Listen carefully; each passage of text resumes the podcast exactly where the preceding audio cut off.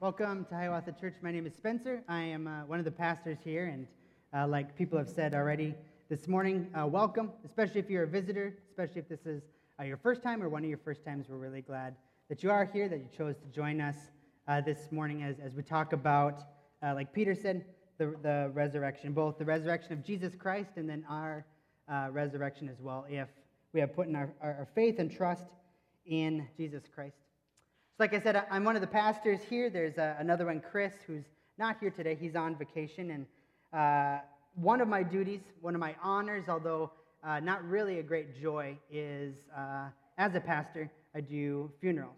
And so this past week, uh, I officiated a funeral on Monday, and they're just often not too much fun.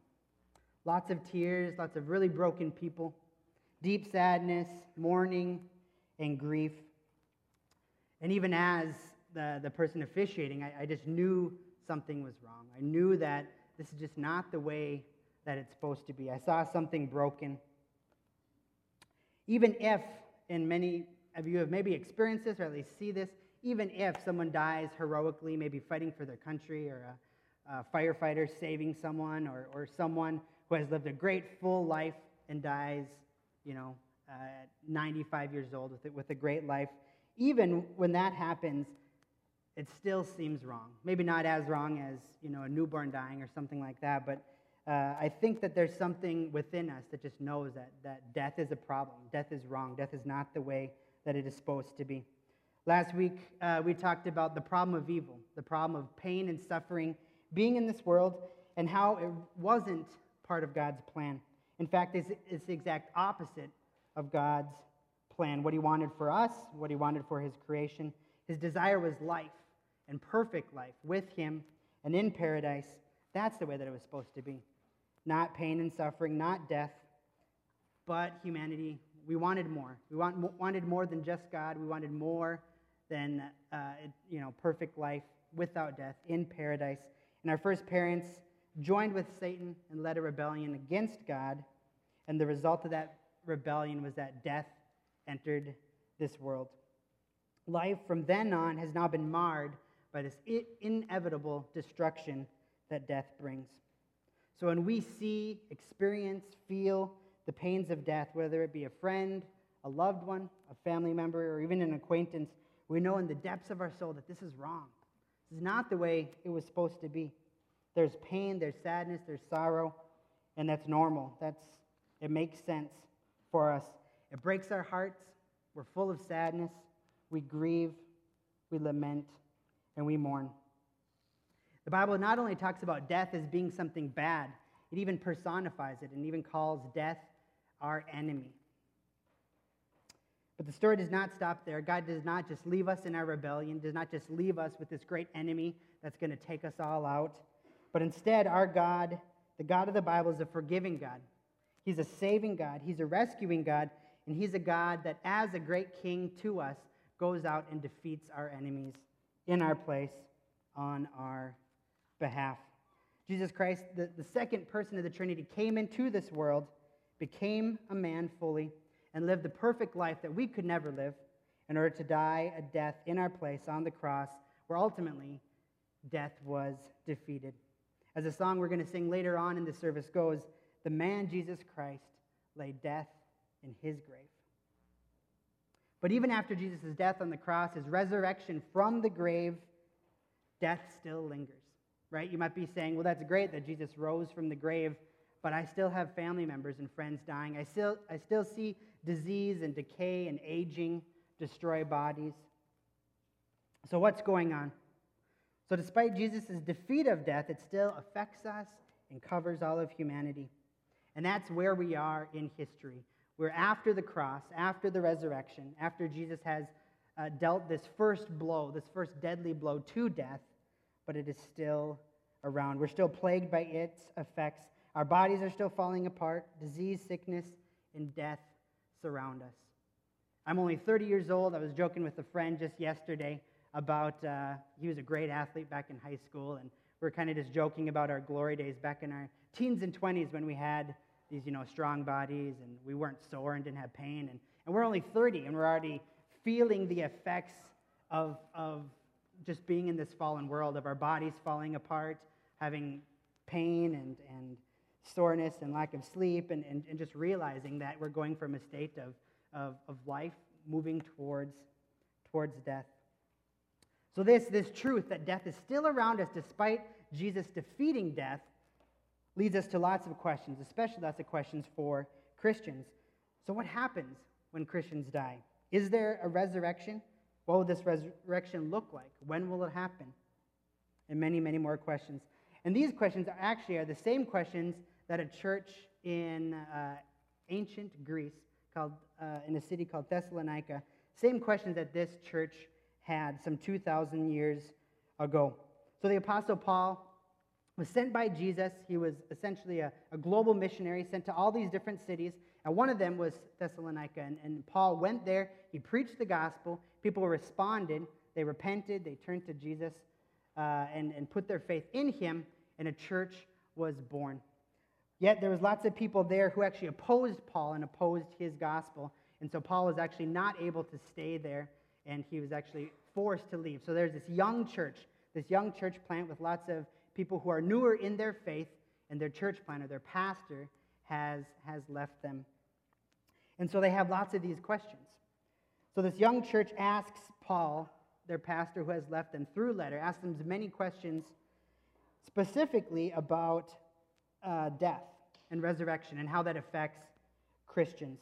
And so Paul writes them a letter back answering some of these questions, and that is uh, the book of First Thessalonians in the New Testament of the Bible. So, Paul, in his letter, he's writing back to this church and he's responding to their questions about death and their questions about uh, resurrection and, and, what happens after people died. And, and they, they, they lack knowledge about what happens after death because Paul had to leave. So Paul responds in 1 Thessalonians. We're just going to look at a small part of that letter back to them today, but he responds in, in two ways. First, he reminds them of the gospel of Jesus Christ, he reminds them of Jesus' resurrection. So they first ask, they're asking him, So what happens to us when we die? What happens to us? And, and Paul's first response is, Look at Christ. Look at Christ's resurrection first. And then he goes from there and speaks to our, to Christians, our future resurrection, which also comes in Christ. This morning, if it's your first time here at Hiawatha or first time in a few months, we're actually in a new sermon series that we're calling Big Questions. And we've asked the church uh, to give us big questions that they have, questions that they're wrestling with, questions that they don't have answers to, whether it's stuff from the Bible, whether it's questions about church, about faith, about life in general. And we've been preaching through those throughout this summer. And uh, that'll go uh, through the end of the summer as well. We have about four months of, of preaching on these big questions. And one of those questions, uh, very similar to what uh, the church in Thessalonica are asking questions surrounding the resurrections. What happens to believers when they die? When does bodily resurrection happen? And questions like that. So we're actually going to kind of zoom back a little bit and uh, just answer the, the more general question, which will hopefully hit all these individual ones. And it'll probably arise uh, many more questions. But uh, this sermon is going to be entitled, What is the Resurrection? And kind of a foreshadowing, we see how Christ in his resurrected state is actually pulling saints, pulling believers out of their tombs in his resurrected body.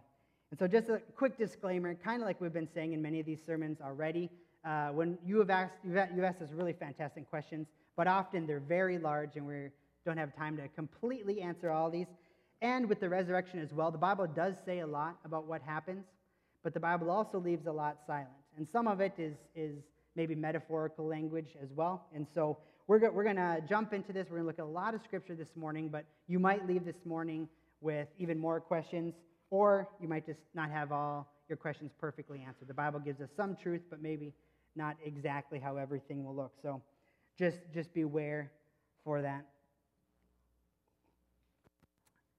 And because we're going to use this word a lot, I'm just going to define resurrection right at the beginning. So don't leave, even though I'm answering the question right away. But so we're going to say this word resurrection again and again. So, what does resurrection mean? It is the biblical teaching that someone died and then returned to physical life forever. So, bodily, physical life forever. So this is kind of unlike Lazarus or other people that Jesus raised from the dead who actually then died later on in the life. But, but, but resurrection is patterned after Jesus' resurrection.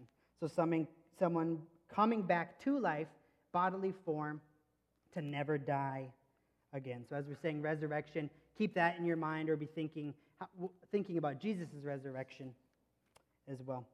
All right, so we're going to start answering this big question and then many other questions that go along with it by uh, starting in 1 Thessalonians 4. So this is towards the end of Paul's letter, writing back to this church. We're going to read verses uh, 13 through 18. But we do not want you to be uninformed. So, speaking to the church, brothers, about those who are asleep, that you may not grieve as others do, who have no hope. For since we believe that Jesus died and rose again, even so, through Jesus, God will bring with him those who have fallen asleep. For this we declare to you by a word from the Lord that we who are alive, who are left until the coming of the Lord, will not precede those who have fallen asleep. For the Lord himself will descend from heaven with a cry of command, with the voice of an archangel, and with the sound of a trumpet of God. And the dead in Christ will rise first. Then we who are alive, who are left, will be caught up together with him in the clouds to meet the Lord in the air, and so we will always be with the Lord. Therefore, encourage one another with these words. Let's pray. God, we thank you that you don't just leave us. You didn't just leave this church in Thessalonica to wonder what happens after we die, wonder how your resurrection affects your followers, but that you, you answer these questions. You give us enough knowledge that we need to have so that we can be encouraged, so that we are not hopeless.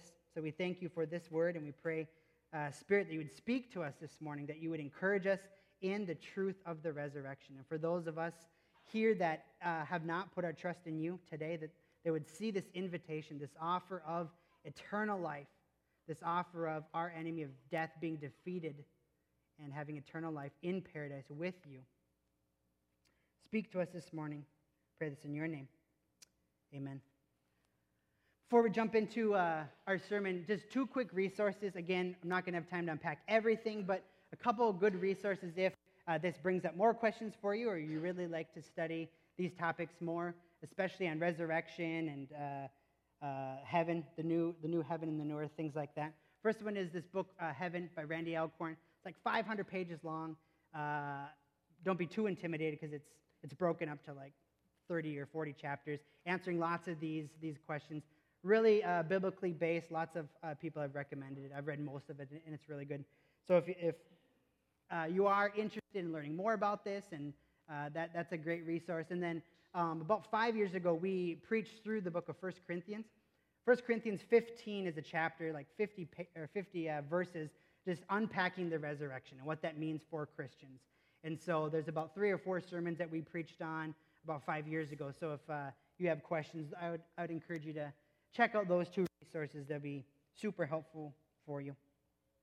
All right, to our text, uh, 1 Thessalonians 4, starting in verse 13. So Paul's writing back to this church plant, writing back to his church, saying, But we do not want you to be uninformed, brothers, about those who are asleep. So this phrase, those who are asleep, essentially just a euphemism for talking about people who have died. And probably, we don't know for sure, but it's probably being used, this, this, this euphemism, being asleep, because just like when someone's asleep, they awake and they're in the same body uh, that's, that's what happens with our resurrection, as, as opposed to someone waking up and then going into a new body or, or something like that. We're going to talk a little bit more about this idea about falling asleep and what happens after someone's death, but uh, we'll get to that in just a second. Um, about those who are asleep, that you may not grieve as others who do not have hope, or those who have no hope. So Paul starts by answering their question telling them that he doesn't want them to be uninformed, that there actually is an answer out there. It's not the Christian life. You have to go blindly out there and have no idea what happens after you die. He says, I don't want you to be uninformed. It's bad if you are uninformed on this topic about those who have died, especially Christians. And he even says in here, too, that you may not grieve as others who do not have hope. So he doesn't say grieving's bad. Grieving actually can, can often be a really good thing, a good process to go through. So being sorrowful, grieving, is not something that's bad and is actually something that probably should happen. But rather, he, he argues that Christians grieve differently than the world. Christians grieve differently than those who don't have hope. Because Christians do have a hope. We have a hope that this world is not the end. We have a hope that this life is not the end. That this enemy that just slayed and, and took from us one of our friends or family members or loved ones, that that enemy will be destroyed and we will be reunited with them.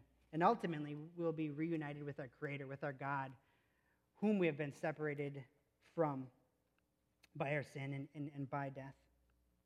So, this hope described by Paul is prophesied in the Old Testament that one day God would come and rescue his people and would crush this great enemy that they have of death.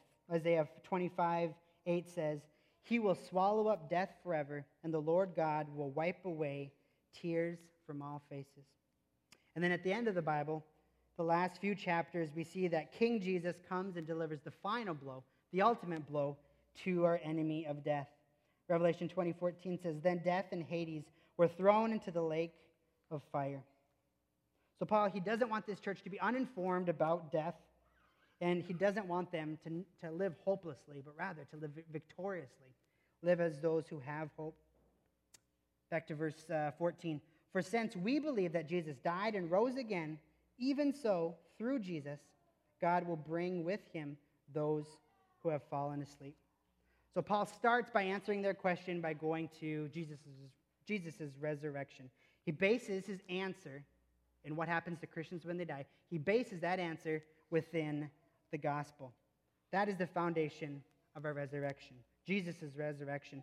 1 Corinthians 15, and in another one of Paul's uh, letters to a different church, he says that if Jesus isn't raised from the dead, then our faith is in vain, and that we, Christians, should be pitied more than anyone else on the face of the earth. So Jesus' resurrection is the foundation of our faith, and if that's not true, our faith is in vain.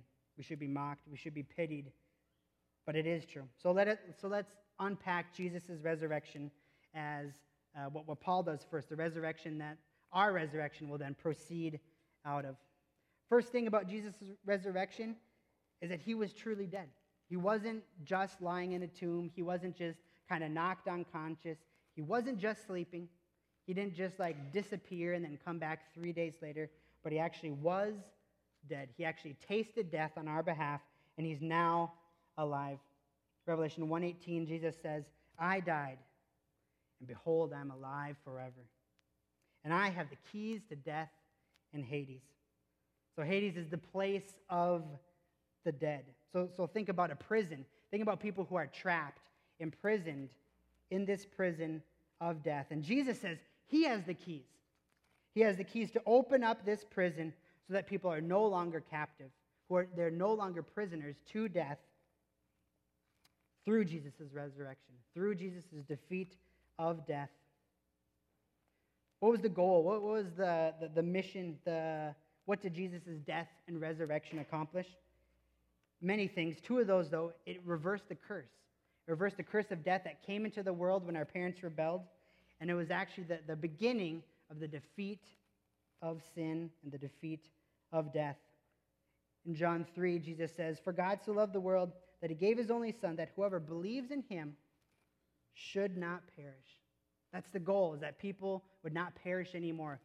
That death would no longer have its stranglehold around humanity for those who believe in him, but have, instead of death, instead of perishing, have eternal life, unending life.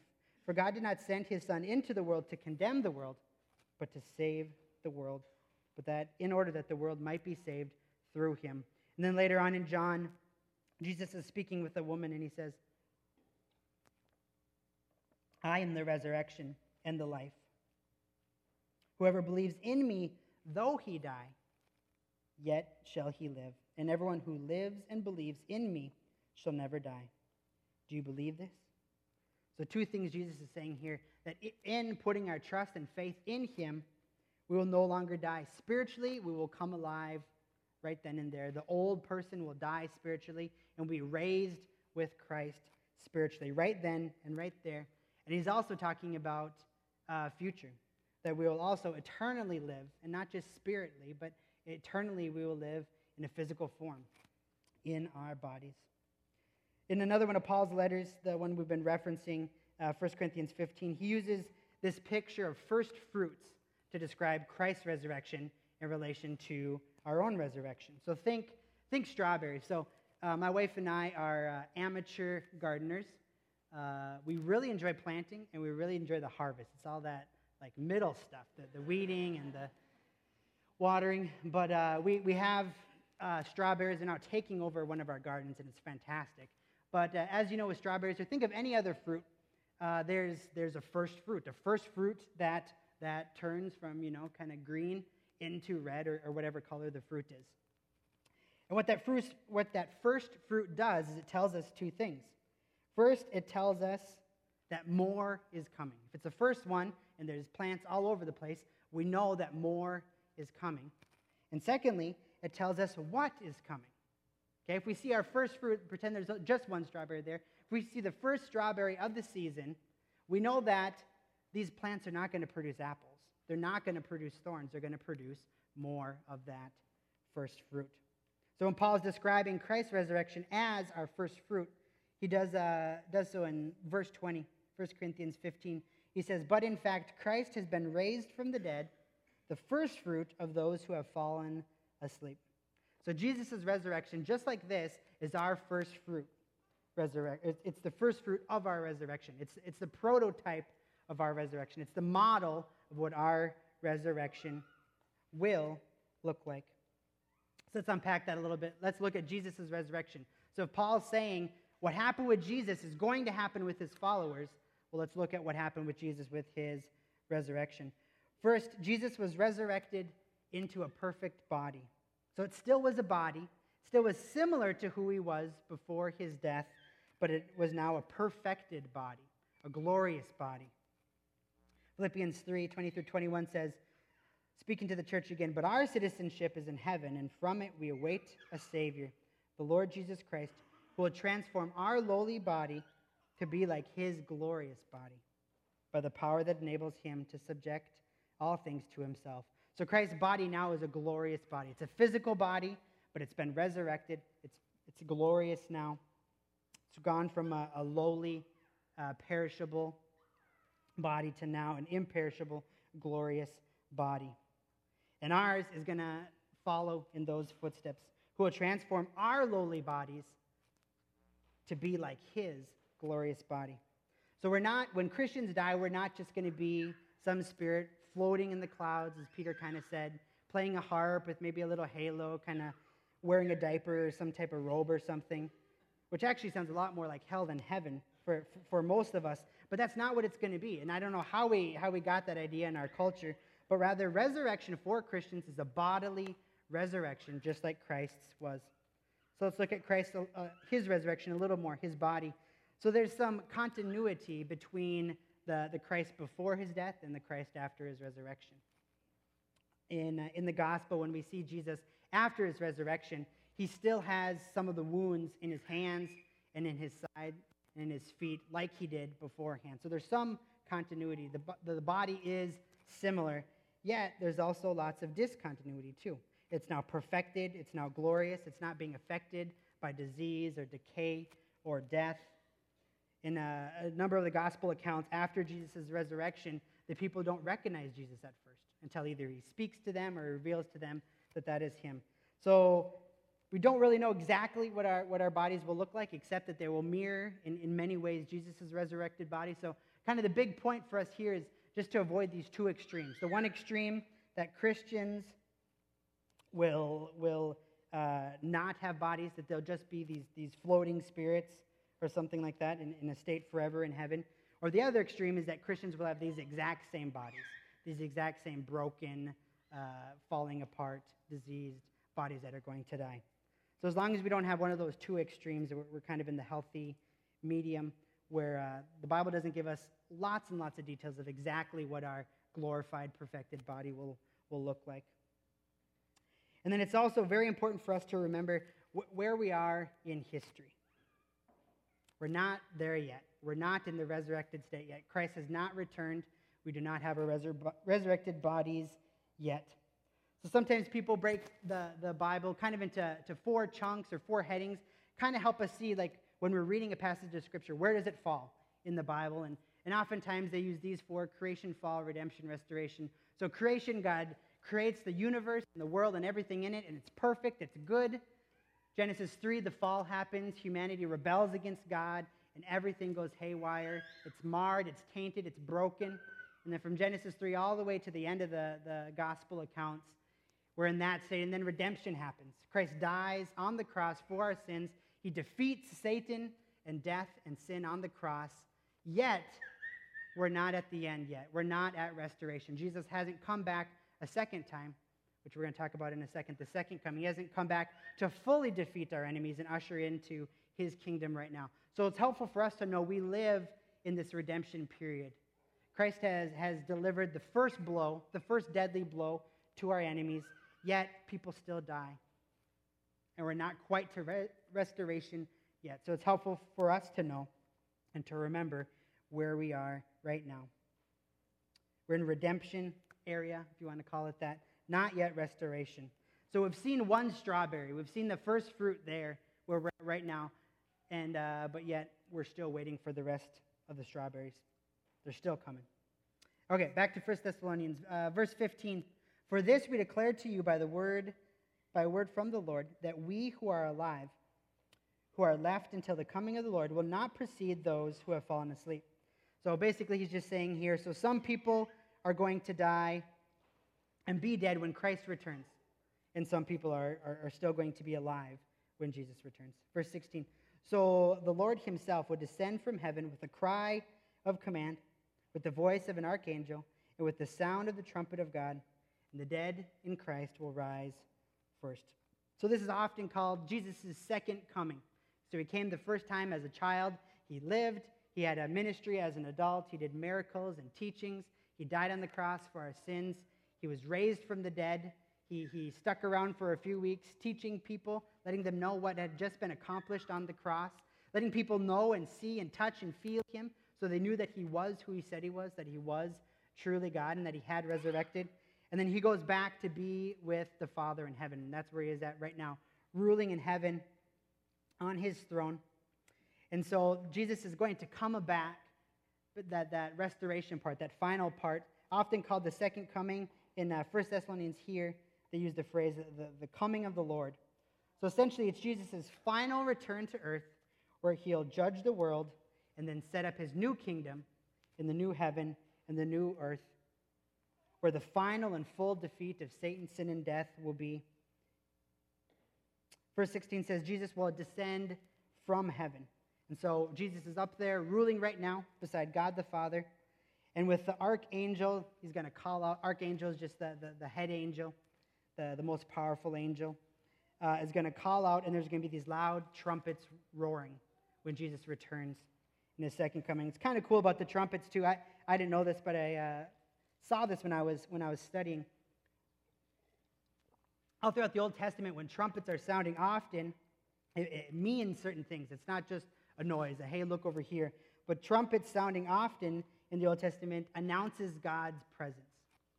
Also, in Jewish tradition, it, the trumpet was associated with battle, with the, the day of the Lord, and with the resurrection. And so when Jesus comes back, these loud trumpets are going to roar, signifying to everyone that the Lord's presence is now coming to earth, that he's going to fight a battle on our behalf, that the day of the Lord is here, and that the resurrection is coming. When he returns, we read, it says, the, the, the, dead in Christ, or those Christians who have already died, will rise first. So their bodies first will be resurrected out of their graves, out of the ground, joined together with their spirits to never die again. How is that going to work? We don't quite know. We just know it's going to happen. We don't know what happens to bodies that are decomposed or that are uh, all, the, all, the, the details. We don't know what, what's going to happen, but we do know that the dead in Christ will rise when Christ returns. So let's just pause for a second. Let's, let's back up just a little bit and, and answer a few questions here. So, so, what happens to Christians when they die? This is one of the specific questions we got from you. What happens to Christians when they die? Are they just in the ground sleeping until Christ comes back and raises them out of the grave? Maybe. uh, it is maybe that theologians give this term, or they call this idea soul sleep. And maybe that's what's happening. We see in 1 Thessalonians 4, there actually is some, some sleep language. So maybe that's what it is. But um, I, I actually think it's less likely, and I'm going to share some reasons why. But this is kind of one of those open handed issues that Christians disagree on, and that's okay. But uh, I, I think it's actually not soul sleep. I don't think our bodies, after we die, just, just sleep and all of a sudden wake up the second that Jesus comes back for a few reasons, and we're going to look at some of them. I, I believe, rather, that our spirits will be with Christ in heaven when we die. Often this is called the intermediate state, post death, but before the resurrection. We just saw in verse 14 that it said that God will bring him, God will bring Jesus, those who have fallen asleep. So it seems like Christians who have died are, their spirits are with God, and he's going to bring them with him couple, couple times we see in the New Testament ideas of, of uh, Christians who have died being with Jesus after their death. Uh, one we see in Luke 23. So Jesus is hanging on the cross. One of the criminals who is hanging rallied at him, ra- rallied at Jesus, saying, Are you not the Christ? Save yourself and us. But the other, the, the second thief, the second criminal, rebuked the first criminal, saying, Do you not fear God? since you are under the same sentence of condemnation? And we indeed justly, for we are receiving the due reward of our deeds. But this man has done nothing wrong. And he said, Jesus, remember me when you come into your kingdom. And Jesus responds to him and he says, Truly, I say to you, today you will be with me in paradise. Paradise, another description of, of the Garden of Eden or of heaven when humanity is back in, in perfect relationship with, with our God. Also in 2 Corinthians, Paul, he is writing to another church and he shares, he says, So we are always of good, good courage. We know that while we are at home in the body, so while we are alive, we're away from the Lord. We're away from Jesus, physical Jesus. For we walk by faith and not by sight. Yes, we are of good courage, and we would rather be away from the body and at home with the Lord. So it seems like Paul's arguing here if we're not in our bodies, if we're not alive, our spirits will be with the Lord, with Jesus in heaven. And again in Philippians 1, making a similar assumption or similar argument, it seems like here. Uh, For me, to live is Christ and to die is gain. If I am to live in the flesh, so to be alive, that means fruitful labor to me. Yet which shall I choose? I cannot tell. I am hard pressed between the two. My desire is to depart so to depart this flesh, depart this body, and to be with Christ, which is far better. A couple other examples I could give uh, that we're not going to get into. There's a parable about Lazarus that also seems that uh, after people die, their, their, their spirits, their souls go to be uh, with Jesus if they're believers. The transfiguration, uh, we see uh, some Old Testament prophets come back and, and speak with Jesus. Seems like it's really them, like their, their spirits are, are alive. Also, in the book of Revelation, it talks about the souls of believers speaking as well. And so, um, we're, you know, we're not entirely sure. The Bible is not crystal clear on this. But I think for you know these number of verses we looked at, that when Christians die, their souls go to be with Jesus until uh, his return, and then they're reunited with their physical bodies. So let's, let's keep going in 1 Thessalonians as, as he unpacks this even more. Verse 17 Then we who are alive, who are left, so people who are alive when when Christ returns, we'll be caught up together with them in the clouds to meet the Lord in the air, and so we will always be with the Lord. This word for meet often means uh, when, when like a dignitary would come into a city or a king would come into a city, and uh, people would go out to meet him, welcome him, and then bring him back into the city. So that's probably what's going on here is that uh, so Christians who are still alive when Jesus comes back, we're going to go out to meet Jesus in the clouds with him, and then as, as he's coming back uh, into earth, just like if you'd go out and welcome a visiting king outside of your city walls, you'd come back with him into your city. So, so when does bodily resurrection happen, or, or when, sorry, or where will we live with the Lord for eternity, as verse 17 put it? What will this look like? So, our, our resurrection, Christians' bodily resurrection, is, is a return to Eden back to the beginning, back to the way God created uh, the world, back to the way that it was supposed to be. Without disease, without decay, without death. The first two chapters of the Bible begin with the creation of the world and everything that is in it, and that it was good. And it describes God's intention for the world, his intention for human life, and our relationship with him. And then the last two chapters of the Bible will end with the resurrection of the world, full of resurrection of not only human life, but also a resurrection of this world as well. A new heaven and a new earth where humanity will live in our resurrected bodies with our King, with our resurrected Christ forever. John Piper writes What happens to our bodies and what happens to creation goes together. And what happens to our bodies is not annihilationism. It's not that we just cease to exist, but rather redemption. Our bodies will be redeemed, restored, made new, not thrown away, and so it is with the heavens and earth. So the Bible ends with a prophecy describing the end, describing uh, it's a vision of how the end will take place, what, what will happen at and, and after Christ's second coming. So Jesus comes back as our great king and finally and fully defeats Satan and death. Death is destroyed, thrown into the lake of fire. The world is judged. Everyone who has ever lived goes before Christ and they're judged not on whether or not they're a good person or not, but judged on whether or not they put their faith in Jesus Christ for the forgiveness of their sins. And then God recreates. He makes a new heaven and earth, and they come down from heaven. And there's this new recreated world, a new recreated city where God now lives among his people, where death is no more, and where everything is returned to the way that it was supposed to be a return to an Eden like existence. The new heavens and the new earth described in, in, in Revelation, in, or that, that'll be the location of our, our spirits being united with our bodies for eternity. And as we just read, first for the dead, and then for those who are still alive.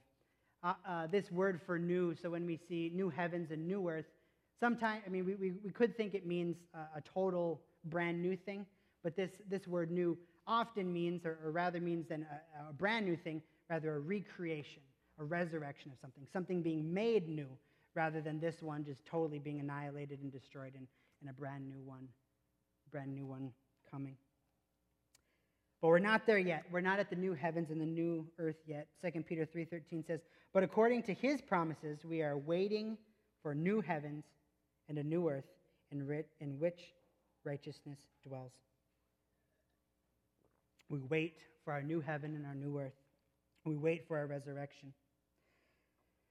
So Paul just went from this church being hopeless, this church being uninformed, this church being terrified about death and what that means, and now they're uninformed. And he ends this passage with saying, verse 18, therefore encourage each other with these words. I don't want you to be hopeless. I don't want you to be uninformed, and I want you to be encouraged by them. These words will bring about joy, will bring about life, will bring about encouragement. So, how about the church for us? Speaking to us, or whether you're a, a Christian here and this is not your home church, use the resurrection as a hope for joy. When we get blinded by the shiny idols in front of us, use the resurrection. When we're discouraged about the difficulty of life, about broken relationships, about losing jobs, about just this world being broken, look to the resurrection, be encouraged by the hope of the resurrection. And when we feel the sting and the hopelessness of sickness and disease and pain and death, when it affects our lives and those we love, be encouraged by these words. So, in conclusion, how, how do we apply these gospel truths to our lives about the resurrection? Christ's resurrection, and then our resurrection coming out of that. First thing, live as though you've been resurrected. It starts spiritually. If you've put your faith in Jesus Christ, the old person has died and you're made a new person spiritually. I'd, I'd encourage you to read Romans 5, really unpacks this really well. It talks about us being uh, dead to our old selves and now being alive in Christ. A great foretaste of what's going to happen fully when Christ comes and fully resurrects our body. So I'd encourage you to, to read that. But live as though you've been resurrected. Live as though you're no longer a slave and imprisoned in the pit, in the, in the prison, in the jail of death and sin. Secondly, do not grieve as those who have no hope. We will grieve, we will be touched by death It will affect us, ourselves, our loved ones. But don't grieve as those who have no hope. We have a hope. And if the, the people you love in your life don't have that hope yet, let this be a catalyst for you to share your faith, to share the gospel that there actually is hope, that death doesn't have to be the end.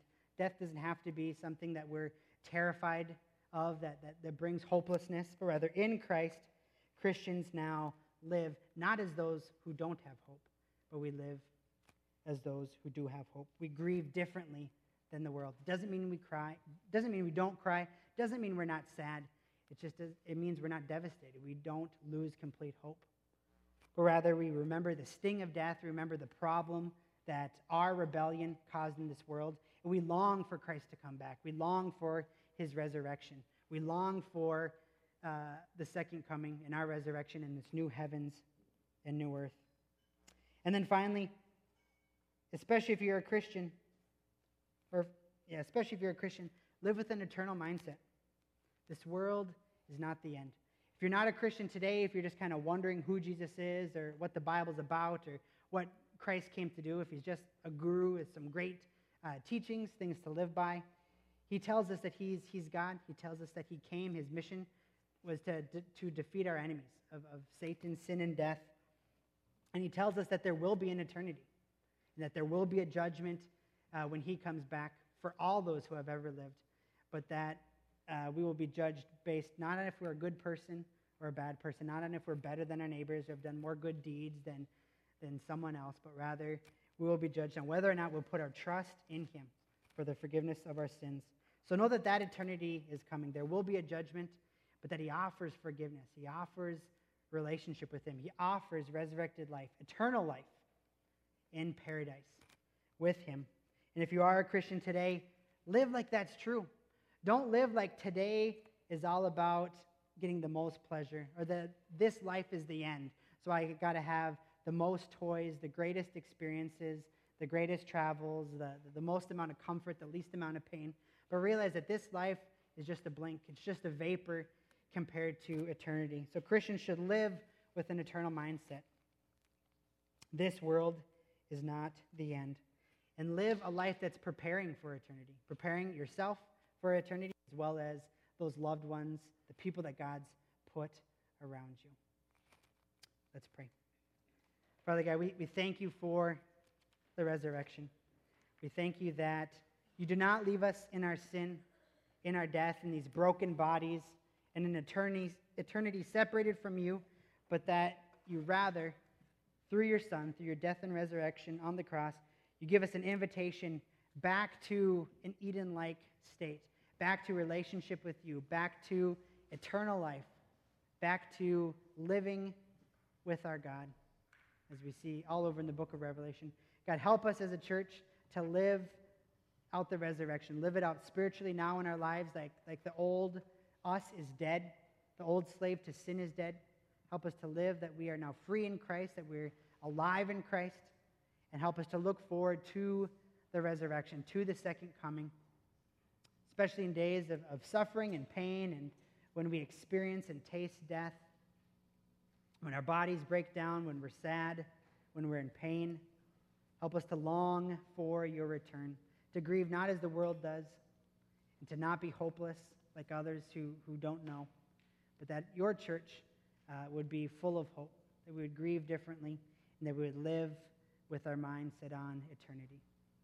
Pray this in your saving name, Jesus. Amen.